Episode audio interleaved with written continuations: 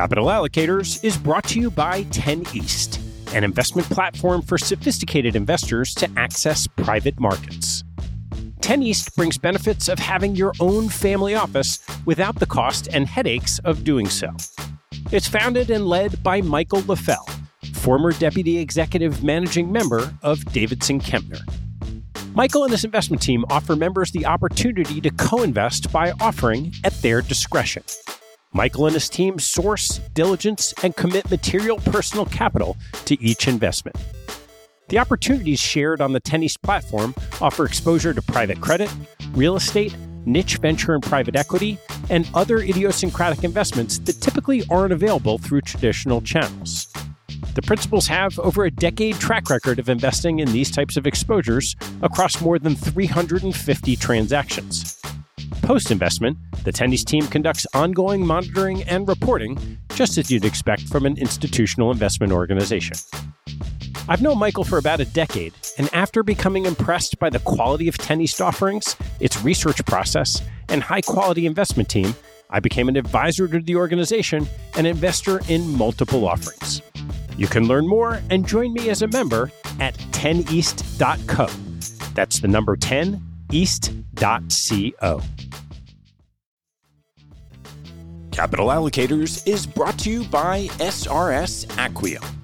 Since 2007, SRS Acquiom has been obsessed with a single purpose: to simplify the administration of M&A deals so that deal parties and their advisors can focus on bigger issues.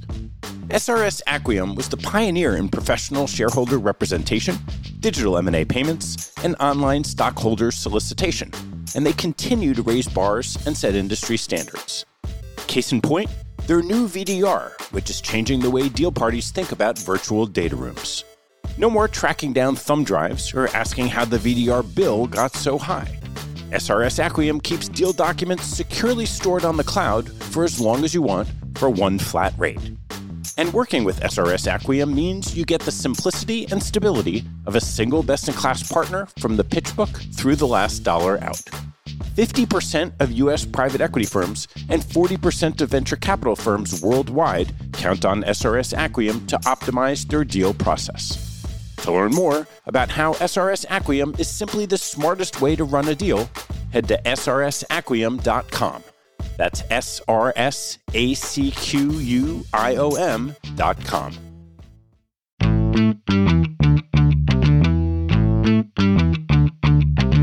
Hello, I'm Ted Seides, and this is Capital Allocators. This show is an open exploration of the people and process behind capital allocation. Through conversations with leaders in the money game, we learn how these holders of the keys to the kingdom allocate their time and their capital.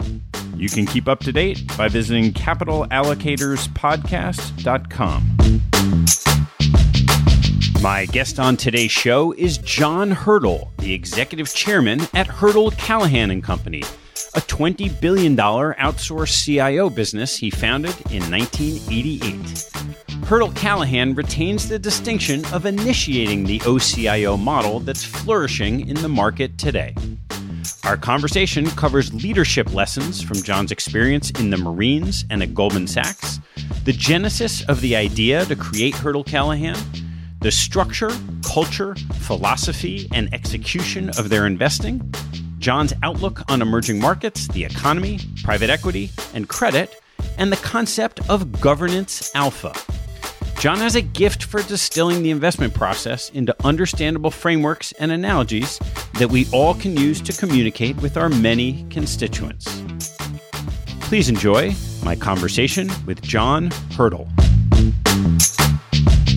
John, great to see you. Great to be here. Always a pleasure. Well, why don't we dive in on your background? We can go kind of all the way back to the military. Yeah, well, I spent seven years in the Marines and wouldn't swap it for anything. It was a great experience. People say to me, Thank you for your service. I always say, Thank you for paying me. I just had a wonderful experience. What were the most critical lessons you took out of that experience? First of all, it's this notion of reinforcing the notion of idealism and high personal standards, and that there's almost nothing you can't accomplish. This is a key to being a Marine, and I'm sure not just a Marine, but any high performing organization when you're in training, every day they would give you a task that you thought you couldn't achieve, but they knew you could if you pushed yourself. And then when you achieved that, that was the point, right? They were raising the bar to a level that you thought you could not achieve, but they knew you could. So you achieve it, and then you achieve the next one, and then you achieve the next one. And at some point, you start thinking you can do anything. And then that's when you become a Marine, that there really isn't any obstacle you can't overcome. Most people under push themselves. So whether it's academically or physically, you can do a lot more than most people realize they can do. And the Marines are not interested in potential, but it's got to turn into kinetic pretty fast. Potential that stays potential, they're very blunt about it. It's not really any use to them. So I think that notion of action and results and high personal standards and idealism and teamwork. And I think teamwork is something you don't see as much in society today, more and more focus on the individual. But individuals don't put a man on the moon. So the great things are accomplished by teams. And what were the key leadership lessons? You know, you come across former people in the military, especially the Marines, that just have this training that you don't often see in the corporate world. The first thing you start with is this notion of leading by example. So as an officer, I always thought that if I could live up to the other Marines' expectations, that I had to become a better person. So it's just this notion of personal standards and leading by example. That's basic, that's foundational. I think of that as to be. You have to, who are you? What's the integrity that you bring? And that's the first part of my framework on leadership, which is to be, to see, in other words, have a vision that compels people, and then to serve. So once you have people who you are leading who agree and are excited about the vision, First of all, they trust you because of your personal integrity. Second of all, you articulate a vision that they are excited by. And then the third is how can I help you be successful and root that shared vision? So to be, to see, to serve. And I think that was a model that I don't know that the Marine Corps articulated it that way, but it seemed very obvious to me. Are there others that you still hold today from that experience? First of all, very lucky and fortunate and grateful about being an American. And the notion that citizenship is a responsibility that we all have. And what does it mean in the 21st century to be a citizen in a society that is as diverse as ours is? And so when you become a Marine, you take an oath to support and defend the Constitution against all enemies, foreign and domestic, and so forth. And when you leave active duty, you don't untake the oath. So that notion of compelling citizenship and what can we do? I just read a great biography of Lincoln called Founder's Son. And he felt very compelled to move the experiment of democracy forward. And I think more of us need to think about that, that this is still an experiment and we have an obligation to our country to move it forward. Seven years go by. Did you think of staying for your career? well, you the... know, I didn't really think of it that way. I thought I'd stay as long as I was having fun. So I just wanted to be a Marine, and I didn't really think about career. I, I earned a regular commission, which is something that honor graduates get when you come out of training. So I could have stayed forever. But I also got married and had a baby, and the idea of being the first guy on the beach didn't see quite as responsible as it once had. One of the things was I was sent on recruiting duty, so I was recruiting officers, and I was away from most of the other Marines. And the best part about being a Marine is being around other Marines. So I was sort of halfway out the door and went on recruiting duty and went to graduate school, and, and I was thinking about hmm, you know, what should I do next? And I heard that you could make $100,000 a year working on Wall Street, but you couldn't get a job.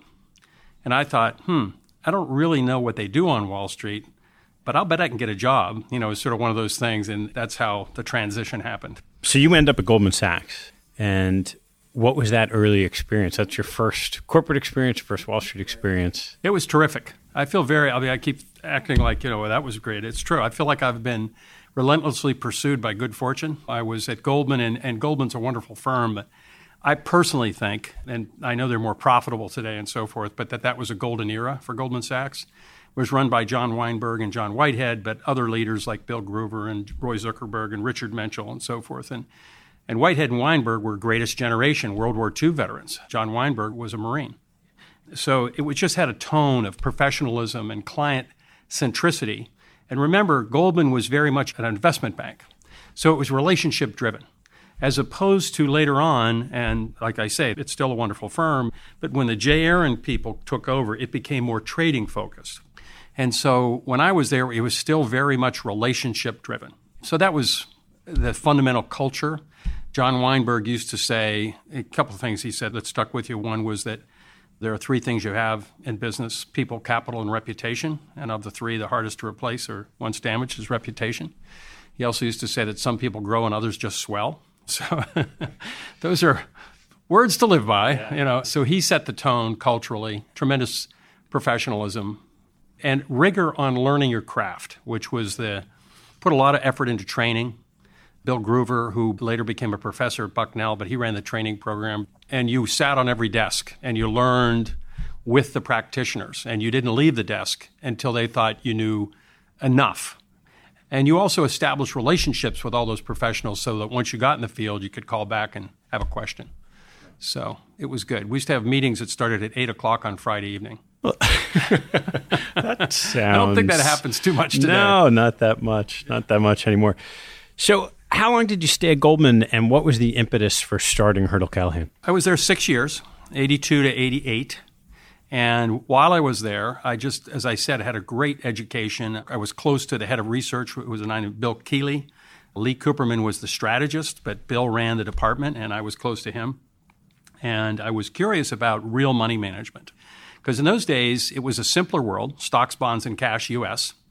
I was a broker. We had people talked about a lot of the divisions later, like PCS and GSAM, and there were basically bankers, traders, and security salesmen, you know, brokers, and I was a securities sales guy. So the good news is I was a generalist. I mean, really, I, I was in option strategies. We sold fundamental stock research, municipal bonds. I mean, it was all over the place. So the training was really spectacular. But what happened was while we were there, I was able to cover lots of different accounts, including one particular internal investment office at a family. And the family was the R.K. Mellon family, the R.K. Mellon branch of the Mellon Bank family. And I believe in those days it was the foundation and the family. And the chief investment officer was a guy named Arthur Miltenberger, and I covered him as a broker. And what was interesting was that they were consistently outperforming us. So Arthur who was based in leafy Ligonier, Pennsylvania, which is really a bucolic setting, was outperforming Goldman consistently. And that really baffled me. And if I take a step back, the day I showed up for work, my mentor, Bill Gruver, I said ran the training program, I said to him on the first day I was there, What's the noble cause? And he had been a submarine officer and I was a Marine, so he knew I wasn't kidding. And he didn't say, What do you mean, noble cause? This is Wall Street. he said, the client is a noble cause, which is a great answer. So I said, okay, so off and running and trying to do well by the client. And in spite of ourselves, because we were all trying hard, I felt like we were disappointing the clients. And when I saw Arthur Miltenberger outperforming consistently, so it wasn't just once in a while, it wasn't random, there was something going on there. Uh, I really was drawn to that because if the client was a noble cause, I needed to have the best system to make sure we didn't disappoint the client. And that's really where the beginning of Hirtle Callaghan came from was emulating the independent investment office. How do you create a multi-billion dollar independent investment office? And when you got started, did you have an anchor client on day one? Nope, we had no clients. And part of that was that Don Callaghan and I had both had great experiences at Goldman, and we didn't want to take any Goldman clients. So philosophically, we didn't want to do that. Second, we actually didn't have a solution set up yet. It was very early on. We had a joint venture that helped us get started with SEI. And Al West was very kind to us and helped us get started. And it was about a year before we had our first client. Other than independence matters, and if you can do better in leafy, bucolic Pennsylvania than you can on Wall Street, maybe that's a good thing for the client. How did you think about kind of the core investment problem? Well, structurally, when I think about any performance oriented organization, I like to think about structure. Culture is part of that, but structure, culture, then philosophy, and then execution. So if I think about a sports team, I think about how are the New England Patriots structured? How does their draft work? How does their comp system work? How is everything? Then what is their philosophy? What is their philosophy of offense? What's their philosophy of defense? What's their philosophy in special teams? Then there's execution, right? You still got to catch the ball. You still got to look off your receivers. You still got to do that thing. And what I think a lot of people they conflate those. And of course, the fourth thing is luck, you know, random outcomes. And what we want to be able to do is look back and say, how do we optimize our decision making? How do we set up a system that allows us to make better and better decisions with high probabilities of success? So when I looked at Arthur Miltenberger's model, it was a structural thing first that I said, wait a second, this guy can cherry pick best in class managers from around the world, and he's got $3.5 billion of purchasing power. which is a lot of money today, but it was even more money in 1984 whenever we looked at this for the first time.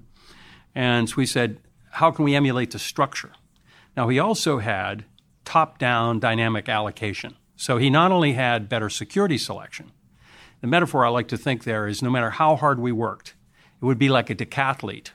You know, we were trying to do 10 things, and he had 10 specialist athletes, and I'm competing with 10 specialist athletes. So no matter how good I was, I couldn't do that. So his security selection was better than ours was.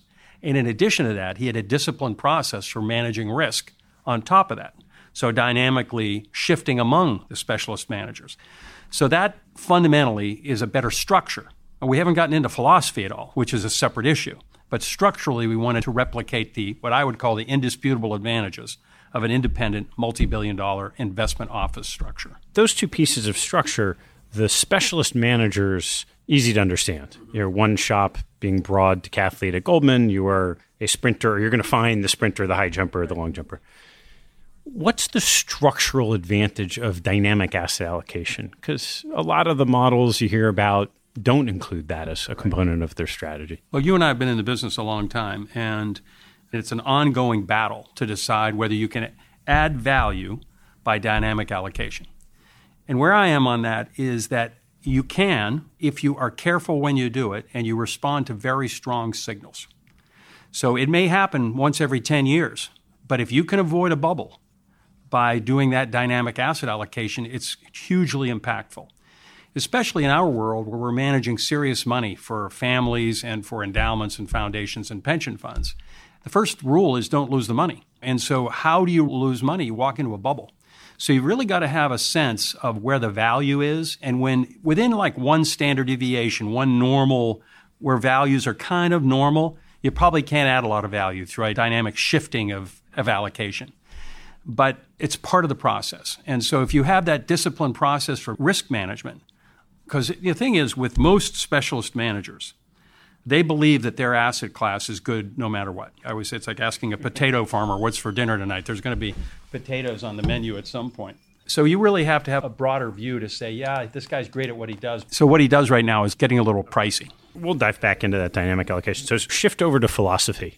What are the core tenets of what you believed about investing? Well, it's evolved over the years it's hard for me to reflect every point of it other than we believed in specialist managers, we believed in patience, we believed cost mattered, so we didn't want to overpay. That's an ongoing lesson. We see that all the time, and we talk about that more. But and we wanted to have custom solutions. That was the other thing: is that every client you had to solve for that client's needs.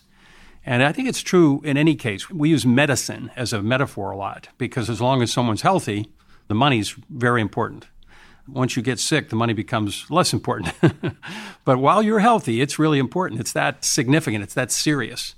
So when I look at wellness, wellness is different for every person.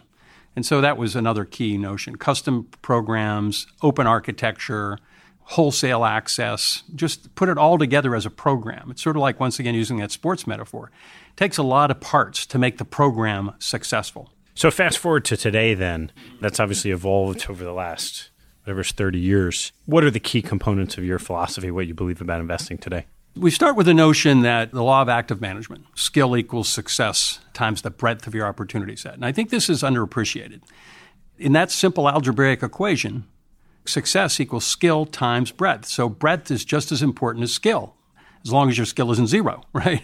So while everyone out there is trying to get more skillful, including us, if we can maximize breadth, which we should be able to because we sell no products and we have lots of purchasing power, that's an edge. Now, that doesn't mean we invest in everything, as you know, but we want to look at everything. So, maximizing breadth. So, we really start with the notion that most people need to have equities in the portfolio because it's the only way to provide enough return to offset their spending requirements and inflation and taxes for families. So you start out with sort of the all country world index, a max, the widest, broadest index you can. And then you say, well, how do I improve it? Well, the first thing you do is you put something in there that dampens volatility so you get a higher port. And this is very basic, but I like to think of it in terms of a building block. Because this is one of the other key things is most clients don't really understand how real investing works. They understand maybe how buying a stock works or a company works, but putting together a total solution is not something that most clients understand. So if we can lay it out in an uninterrupted chain of compelling logic. This is what I think about when we hire money managers, and I want to think about it with us too. What is our chain of logic compelling? So maximize the breadth of an equity set. How do I improve on that? I dampen volatility with some income assets. And then I want to put in some things that are diversifiers. So right there, I've thought about three a framework, a taxonomy growth, income, diversifiers. So I want to put everything into that category, not by product name. I don't want to think about what the world calls them. I want to think about what it does for my clients. And then I keep thinking about improving that. How do I improve it? For example, might I weight the equity indexes differently? Before I really get active, it's a systematic active. Instead of weighting them simply with capitalization, might I weight them equally? Might I weight them in a way where I just simply try to get away from the ones that are going to go bankrupt? You know, some kind of a simple way to weight the benchmark differently than capitalization weighted. We call that systematic active. Just on that, where do you come out? Well, today we're still focused on factors. We think there are some sustainable factors that add value, like valuation and momentum and quality. Size is a little more questionable, in our opinion. But we're still looking at factors all the time. We're always saying, is it working? Isn't it working? And, and the jury's out a little bit. We've been doing this for about 20 years.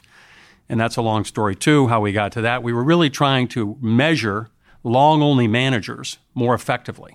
So we started to create a custom benchmark for every long only manager that really was made up of the first five screens they did before they picked a stock which we thought defined a subset or a, a, you know a micro beta.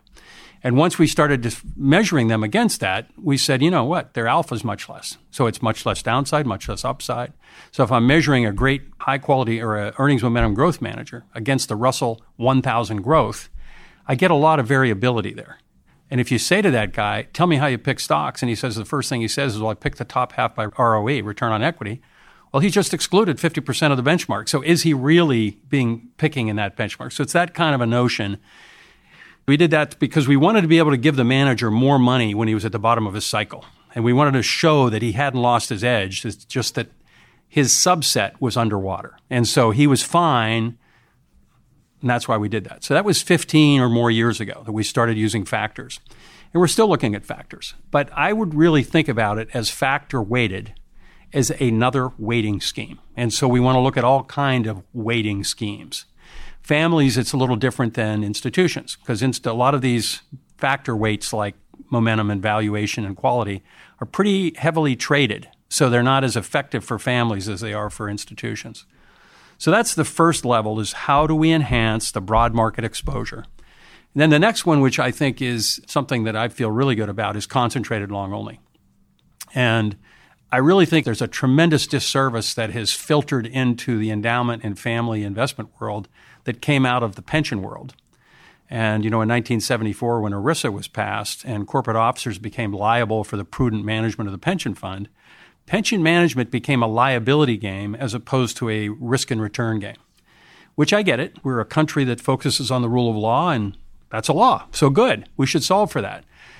But what happened is we developed notions like tracking error, which is a crazy notion unless you're in the investment business. When you actually think about this, and if you're just a layman and you come in and say, well, wait a second, you're trying to get differentiated returns, but you're not allowed to behave differently than the index you're picking from, it doesn't make any sense, right? And yet, the industry keeps talking about that. So we want to be very different. So we can control the tracking error, if that's required, with our broad market exposure. But when we're paying someone active fees, we'd like them to be concentrated. So we're talking about portfolios that have 12 names in them, 15 names, and instead of 50 or 60 or 70 like most long only guys have. And lots of the managers that we've picked have added a lot of value, but they do have a lot of tracking error. And the client has to know that, and we have to prepare our clients for that. And then it goes on from there we believe in hedge funds. Well, let me take another step back. One of the things, if you think about uh, cost control, pretty good data out there that long short managers, and I'm sure you know this, are good at picking stocks. Not as good at shorting stocks on average. Some are good, but not as good on average. And from our standpoint as a CIO, the fees are high. So, what if we could pick their brains for their long only, forget about their shorts, and pay them a lower fee? So, that's a 13F strategy, right? Which a lot of people have been using for a long time, and we have our own version of that. And so that's another way. And we're able to do that at a very low fee. We think that's another way to add value. It tends to be more constant. It's not as concentrated, but we like that. If we dive into that 13F strategy, how do you manage the external relationship with the internal trading of 13Fs? What we are focused on is that these tend to be crowded trades. So we've got some overlays on there to watch, you know, against the downside of everybody heading for the exit at the same time. And do you do it manager by manager, or do you go use like the Goldman? Uh, no, we look manager by manager. Yeah. Okay. Do you tend to do it with the managers you have money with, or do you do it with managers you like but don't have money with? A little of each. Depends on the publicly available information. And a lot of times we may not have money with a manager that we think is well suited for the 13F strategy, but it's public information. On the public equity side, so we start with the index, you get to factors, a little enhancement to 13Fs, active manager cheaply. What's the vision going forward for public equities? Well, I do think that the combination of enhanced indexing, 13F, and concentrated long only are all alpha strategies. Where we have differed over the years is we spend more time on manager skill and a little less time on dynamically shifting allocations. So the evidence is that, in our opinion, is that unless they're very strong signals, this tactical asset allocation stuff is very hard to add value on. So we do not want to abandon it because it's critical for risk management. And there are times when you have a strong signal. So we're watching it all the time, but our day to day experience is that that is more stable and we're spending much more time finding skill. Do you also extend that internationally? You know, 13F is a U.S. phenomenon. Right. We have not yet. So how do you tackle the international public markets? Well, we're still long only there, and well, enhanced indexing and long only and concentrated, but not 13F. So everything we can do. You know what I would say to you, Ted, is that it's all coming. You know, this if I see this, or we've been in business our 31st year, and every year we're getting better. Every year we get more access. Every year we push the envelope a little bit while the market is changing around us. So when you started 30 years ago, or when I started 25 years ago, the number of concentrated long only managers was pretty limited. Mm-hmm. There are a lot more of them today. How do you and your team do the work to decide among the universe of concentrated long only managers, which ones fit for you in your portfolios? It's a combination of quantitative and qualitative. And what we're trying to do is find idiosyncratic risk. In other words, risk that we cannot explain away. And we've got uh, lots of quantitative tools to help us do that. But Dan McCollum, who joined us from Brown University quite a while ago, leads the alternatives team. And a fellow named Matt Mead leads our manager selection in both hedge and long only and very much focused on this notion of where's the idiosyncratic return. And the track record, you know, it's funny because we used to always say 30 years ago people, process, portfolio, performance. That's still true. What tools do you have to figure out what the portfolio is really giving you? And how much of that return is structure, philosophy, execution, luck? And are there any particular favorite either tools or analytical metrics that you use with the team that kind of gives you that little sense on the quantitative side that you know, this is a manager we want to dive into? The manager we dive into question is easier for me to answer than the actual tools. That's a podcast you need to have Matt Mead on because of the tools he's actually using. But it is that, first of all, you know this very well, that it's a, there's a network of leading managers and thinkers. And if one of those managers who you've have a great regard for because they've earned it over the years says this is a manager you should look at. And the returns reinforce that, that the pattern of returns are unusual and seem to be very interesting. That's worth diving into. Now, the tools that we're actually going to use to cut it more finely are Matt's area of expertise. So let's move past public equities. Private equity has been a big driver of returns, broadly defined, the buyout world, venture world. How have you approached that area of the markets? So when you think about what we do, our business concept is to take the indisputable advantages of a multi-billion dollar independent office and deliver it to a college with a $200 million endowment. That's what we do. And so there are a lot of them. So really the value added is not only to have a great program, but to get that great program on site so that the committee understands what you're doing, the human dimension of educating, staying with the program, and so forth. So when we look at private equity, we have to have a program, not a deal. So what we want to do, and I think of this, we talked earlier about enhanced indexing and so forth. And I think about it like a layer cake, and each layer has a layer of icing on it. And the alpha, the, you know, the manager skill is the icing. So the bottom layer has a little bit. You know, if we can consistently add 25 to 50 basis points over broad market exposure, that's great. But as you get up the cake, the icing gets thicker.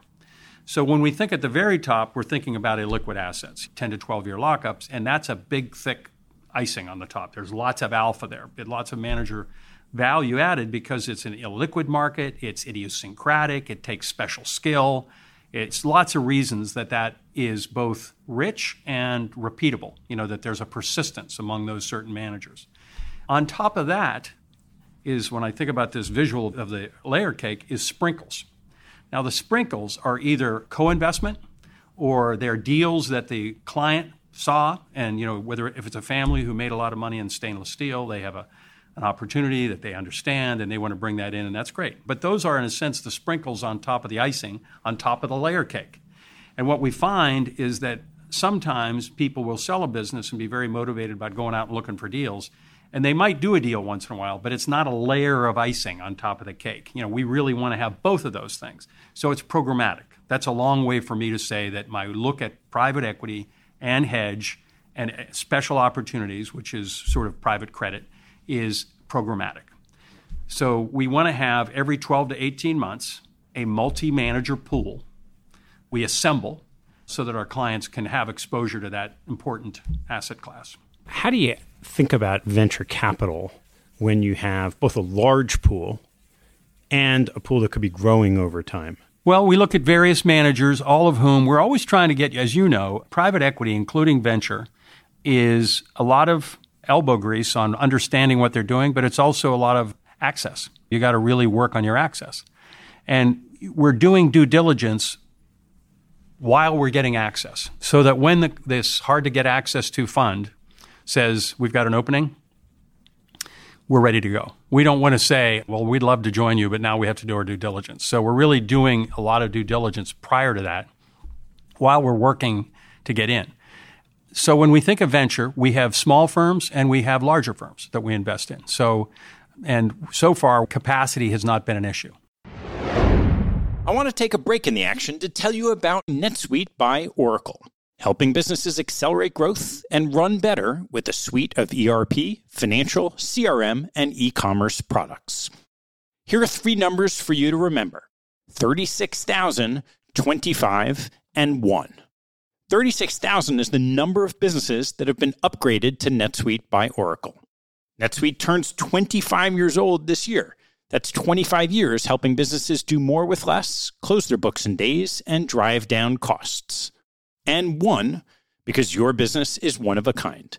Get a customized solution for all your KPIs in one efficient system with one source of truth. Manage risk, get reliable forecasts, and improve margins.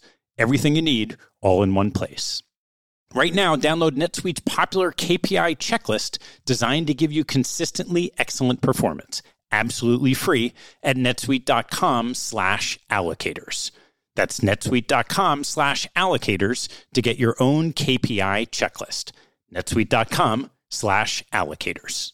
And now, back to the show sort of walk through a little bit of kind of the structure and philosophy and a little bit of the execution of how do you do how does it actually work on the inside like how do you make decisions with your team our philosophy is that we want to maximize breadth and we want to always find as much value add as we can you know, alpha is magic you know if we can find it's valuable scarce and fleeting so we're always looking for alpha and we spend a tremendous amount of time looking for that so if we find alpha that we all believe in then we're going to find a spot for it, right? Because that's like magic sauce, right? We would not walk away from it. We're looking for strong signals in the rest of the portfolio. So we set up this diversified program. It's custom allocated for the client. I blew by that, but there's a tremendous amount of insight. If you think about going back to a medical metaphor, if I have better diagnosis, I'm likely to have a better outcome. So, for example, we spend a lot of time with colleges figuring out what their real illiquidity tolerance is. A lot of times when you look at a $200 million endowment, there's not a lot of finance analysis going on. The CFO is more of a COO, and he's very busy with making sure the dorms are working and not really thinking about cash management. So our expertise, we can go in and show why they have more illiquidity tolerance than they thought they did. Because there's a huge give up. If you're too liquid, you're giving up a lot of return. So that's important. So a lot of planning. We think about three dimensional risk management operating risk, financial risk, investment risk, and how do you put those all together. And then we put together an allocation that fits for that. And then we're looking every day to find dislocations and to watch out for risk and to find managers that have special skill. As a firm, you serve as the outsourced CIO for all of these clients. And there's a lot of clients. So, how do you break up the responsibilities of who is that outsourced CIO for each client? If you think about what an internal CIO does, they have to understand the school, understand their operating financial risk, and they have to understand the committee. There's a difference between ability to take risk and a willingness to take risk. And a lot of that is education. So that's one part. That's a big part of what they do managing meetings, managing expectations, meeting with new committee members to bring them on board. Then there's the investment part, right, which is meeting with managers, thinking about allocation, risk management, quantitative analysis, all that stuff. We, in a sense, separate those two.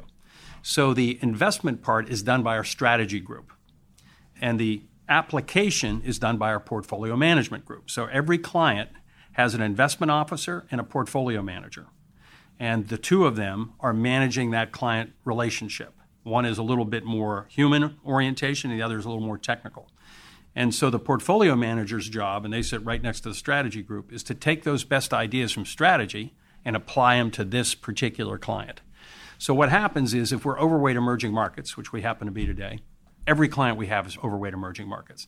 One, that might mean 15 above 10, five points over 10. Another might mean five over two. I mean, it just depends on the client. But we're all overweight. So strategy decides to overweight, and the portfolio manager applies it. And is the manager research part on the strategy side? on the strategy okay, side. Okay, so it's right. sort of that core investment. Yeah, another way to think of it, Ted, is modules. So when you think about investing, there's two issues there's customization, flexibility, and then there's investment returns. So in a perfect world, you'd have one pool. And you could do all kind of things and overlays and everything, but there's an implementation challenge when you have thousands of accounts, which is what we have. So how do you find enough customization and yet have enough pooling that the strategy group can make it hum? So they can make the return hum while the portfolio managers and the investment officers have the ability to customize. And we've solved that with the notion of modules.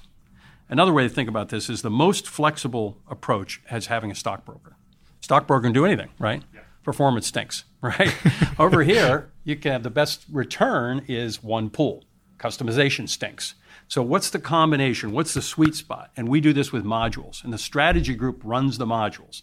So emerging markets, equity is one module large growth stocks, one module, so forth. Does the strategy group come up with a model asset allocation that yes. the clients at least start with? Mm-hmm. What does that look like? Well, today it's pretty neutral. In other words, US, non US is overweight emerging markets, and US and equities versus bonds is pretty neutral. So we're short duration, but in other words, if your strategic allocation was 60% equities, 40% debt with a range of 55 to 65, we're at 60 because we think there's enough push and pull in the world today that we're just neutral. So, implied in the difference between neutral and the actual numbers, um, inferring that different clients might have one might have a 70 30 mix, one might have a 90 10 mix.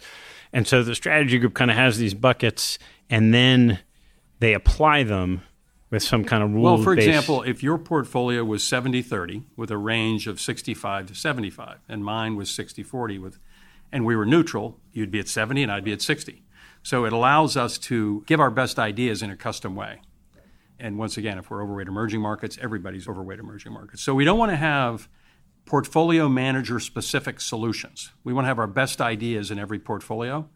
And if we're wrong, that's the nature of the game. You know, you, you are wrong.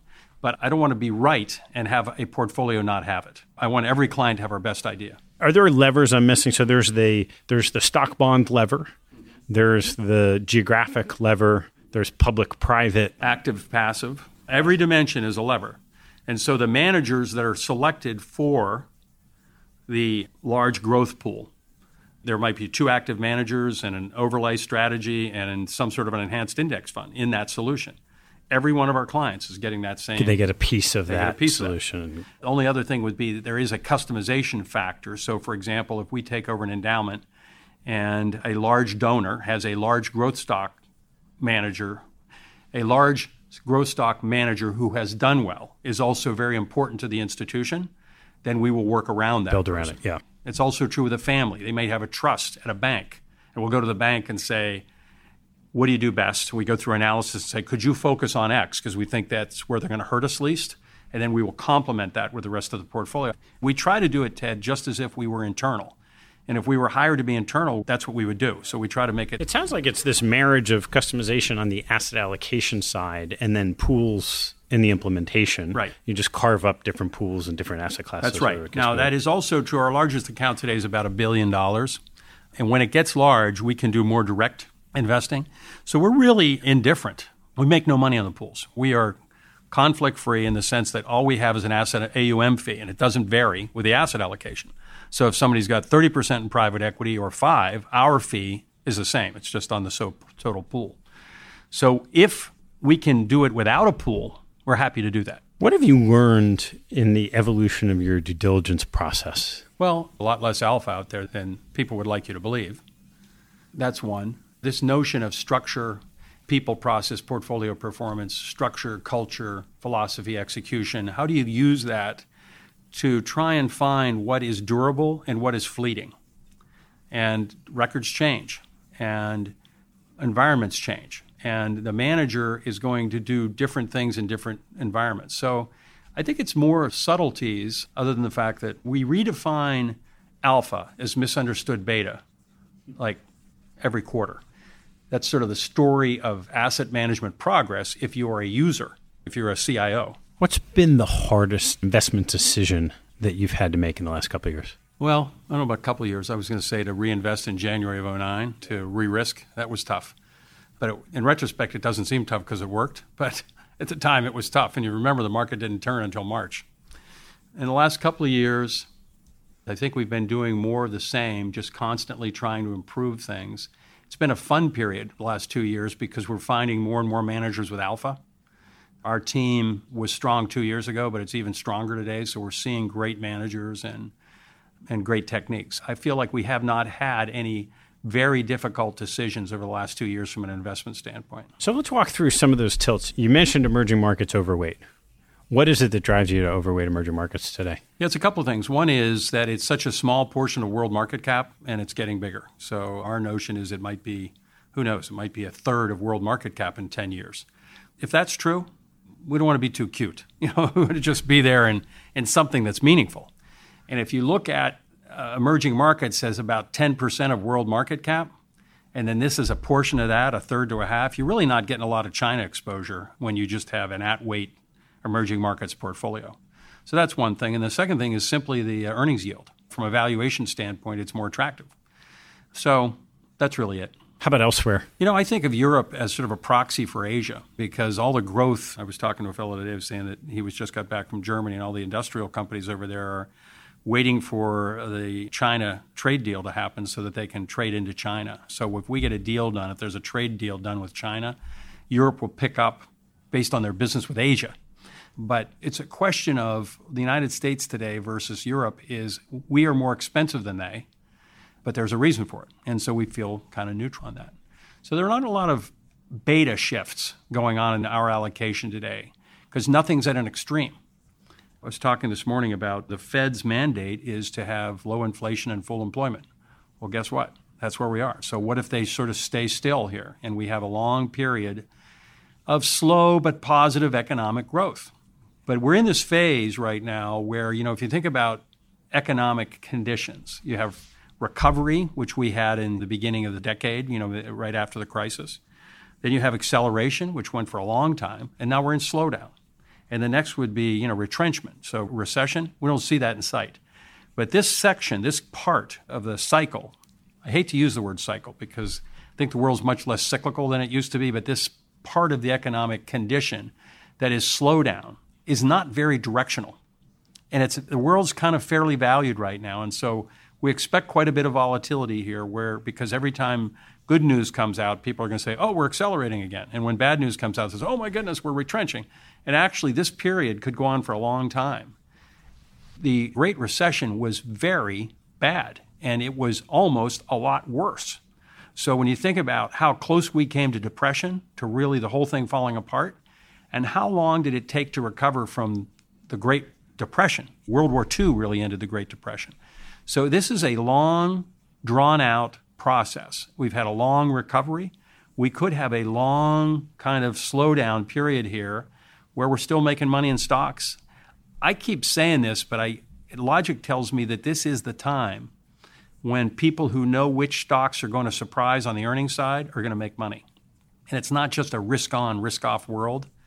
We're more neutral, and it seems like expertise is going to matter more. If you think about the risk side, and you articulated earlier wanting to be sensitive to bubbles, let me throw out a few things that lots of people talk about as possibly bubbles, their own opinion. So the first is the private equity world, particularly buyouts, just based on, say, EBITDA multiples being maybe twice what they were 10 or 20 years ago. It's true. We got to be careful.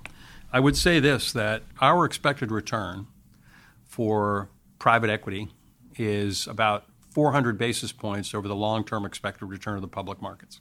So 10 real. And that's a net. That's a net number.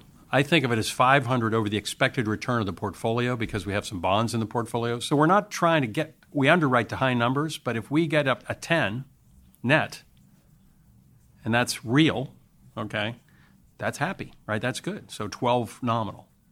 And it's always relative. So uh, unless it really bursts and you lose money, which doesn't seem likely to me, everything's overpriced and underpriced kind of at the same time, and it's a rank order decision. Do I still think that the managers we're engaging, and that's a key concept, this isn't private equity on average, you know, there's a huge spread. And everybody, you know, it's like Wobegon children are above average. So everybody believes they're in the above average managers, but we certainly do. And so, do I think that we can still get 400 basis points over the public markets? I think the answer is yes. But you got to be careful. How do you think about public debt? U.S. government debt, Japanese government debt, building debt in China? Well, I like to think more about debt coverage than debt.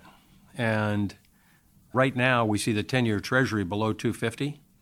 So there's something secular going on in the world. The central banks seem to be pretty permissive because certainly the Fed could push up the 10 year Treasury any day they want by flooding the market with their 10 year Treasury inventory. So they're not doing that. And left to their own devices, the 10 year Treasury is stubbornly low in yield, which indicates something. And it's unusual. And my guess is it's sort of the thing that everybody else is talking about, which is the deflationary pressure from digital, and that we're still in the middle of that. It's still happening. So, what happens if we have this long, drawn out period of low interest rates, and that the risk is really deflation, not inflation, and we have an accommodative central banking system worldwide? I say it's equity. In other words, equities are the place to be because low interest rates are good for borrowers and bad for lenders. And so equities are borrowers. So we like to focus on the debt coverage ratio rather than the debt itself. And how about credit spreads? First of all, I think that's a yield hog problem. You know, everybody's desperate for yield, and so they're not paying attention to risk. So we're not very high on credit right now. And, you know, fixed income wise in general, we're pretty conservative. We are finding interesting things in private credit. And that's where we would prefer to go rather than taking a higher risk in public markets where we think the opportunity's been bid away. We want to look for private credit. All right, so if we're sitting down here two or three years from now, and now you've had two or three more years of innovation on your process, what are the things that you're focused on with your team now to continue to grow and improve what you're doing for your clients? Well, a lot of it is more the same. And so, better access. How do we have better weighting systems within the broad market exposure that are more effective? How do we educate our clients? This is the one I always want to emphasize. It's not just about investing, it's about getting the clients to understand what real investing looks like and getting these best practices into their portfolio.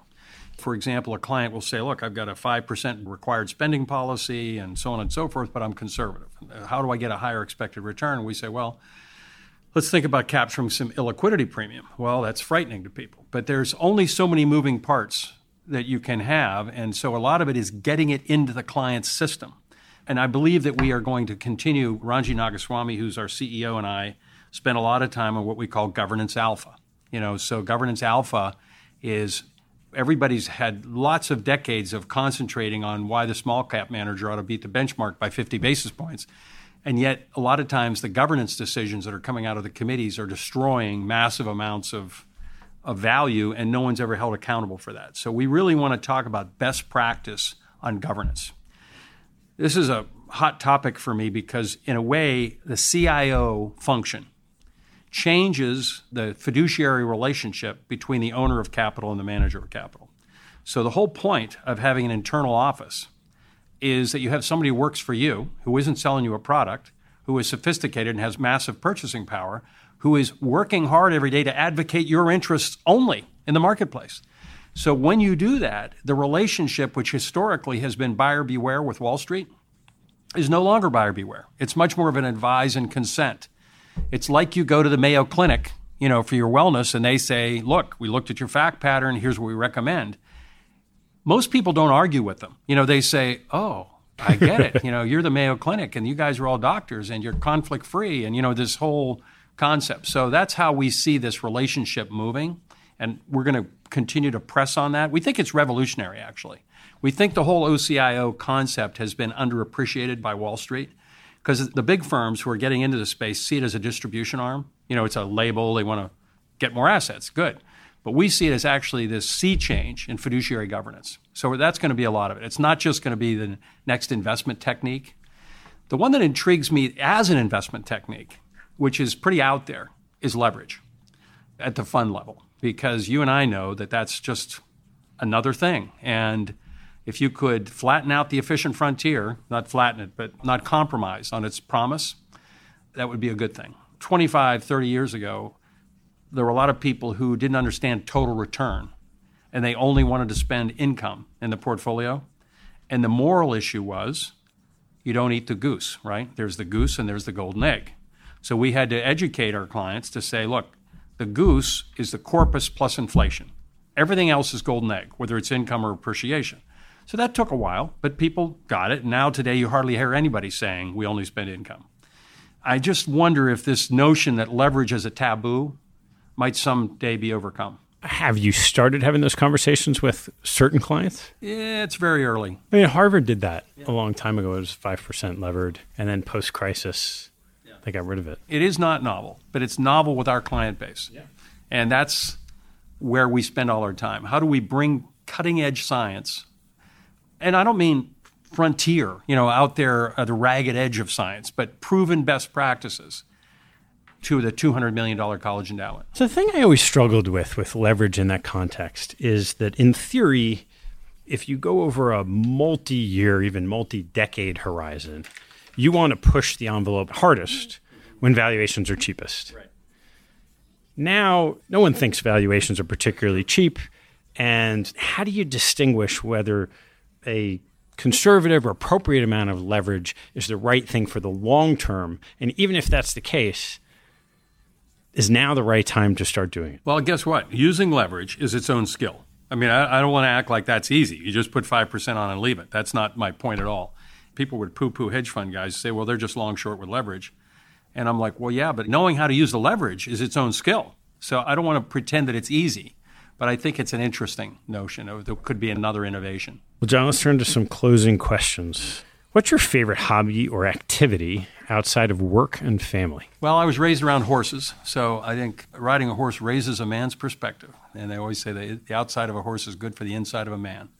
So I love horses. I love outdoorsy stuff. I was a Boy Scout growing up. That was tremendously meaningful thing for me. And fishing, bird hunting in particular, fly fishing. I don't want to say fly fishing like exclusive. I like fishing, period.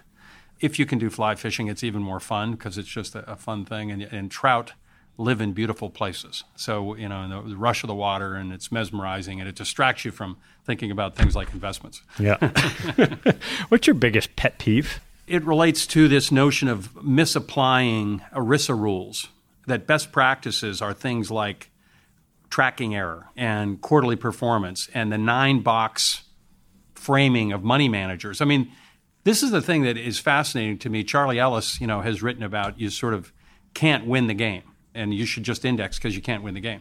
Well, I agree because the game is a game that is defined as a game that you can't win. So this notion of saying I'm not going to differ from the benchmark and yet I'm going to outperform is nonsensical. But that's what best practices have told us that this ERISA rules and the pension consulting business has said we're going to put a manager in this box and a manager in this box. And each one of those managers is somehow going to outperform their box, even though they're not allowed to have tracking error. And in the end, we are going to minimize liability. When you think about it, it is largely a CYA exercise. So it's set up so that they get sued by the Department of Labor, they've got this defense. And I'm not criticizing that defense. What I'm criticizing is misapplying it into family and endowment management, where we should like tracking error. We should think about what you need to do to outperform, not shy away from it. I guess that's my biggest pet peeve is best practices that are actually destroying value. What reading do you almost never miss? You know, it's funny. I'm sorry to be so old fashioned, but I read the Wall Street Journal every day. I still read it in hard copy, which is amazing. That's the one they're still printing. I knew there was one copy left that comes out every That's day. the one. I met a guy who was like the editor, and he said, We should send you a prize. You're the only one left. Um, but I do read that every day. I read Barron's on the weekends, so it's pretty old fashioned. But then I'm looking for, I'm really being fed a lot of opportunities by my strategy group and by friends and by money managers. That's the periodicals I read. I do read The Economist because I just find it, I make a point of reading The Economist and listening to the BBC just to make sure that I'm thinking that I'm not too chauvinistic about my worldview. What teaching from your parents has most stayed with you? The self confidence you can do anything and the high personal standards, integrity. So I'd say those are the two. And just their love. I was raised in a small town and I really felt like I had an idyllic childhood. wasn't that easy, but that was part of the idyllic. And related to that is one of my daughters said when they were young to my wife, said something about something wasn't fair. And she turned to them and said, Let me tell you something, young lady. you were born in the United States of America to two parents who love each other and love you. You're so far ahead on fair, I don't ever want to hear that word again. You know? so fair is kind of a four letter word in our family. And I feel that way about myself. And they certainly made me feel that way. And commitment they had to me, which I have made to my children, I think is probably the, the most important thing they left me with. All right, John, last one. What life lesson have you learned that you wish you knew a lot earlier in your life? I would say it's a notion of unintended consequences, that every cloud has a silver lining, and every silver lining has a cloud. And I said that to someone one time, and they said, That's the most pessimistic. I said, No, it's just I want to understand what it is. Calvin Coolidge was a person as president who almost tried not to pass laws because he thought that the unintended consequences would far outweigh what they were trying to accomplish. So I think that's this, this notion, the unintended consequences, which then flows into the hidden risks, the hidden correlations. How is the whole thing related in this notion of trade offs? You should be on the lookout for them at all times. John, thanks so much for taking the time. Thanks, Ted. Thanks for listening to this episode. I hope you found a nugget or two to take away and apply in your investing and your life. If you'd like what you heard, please tell a friend and maybe even write a review on iTunes. You'll help others discover the show, and I thank you for it. Have a good one, and see you next time.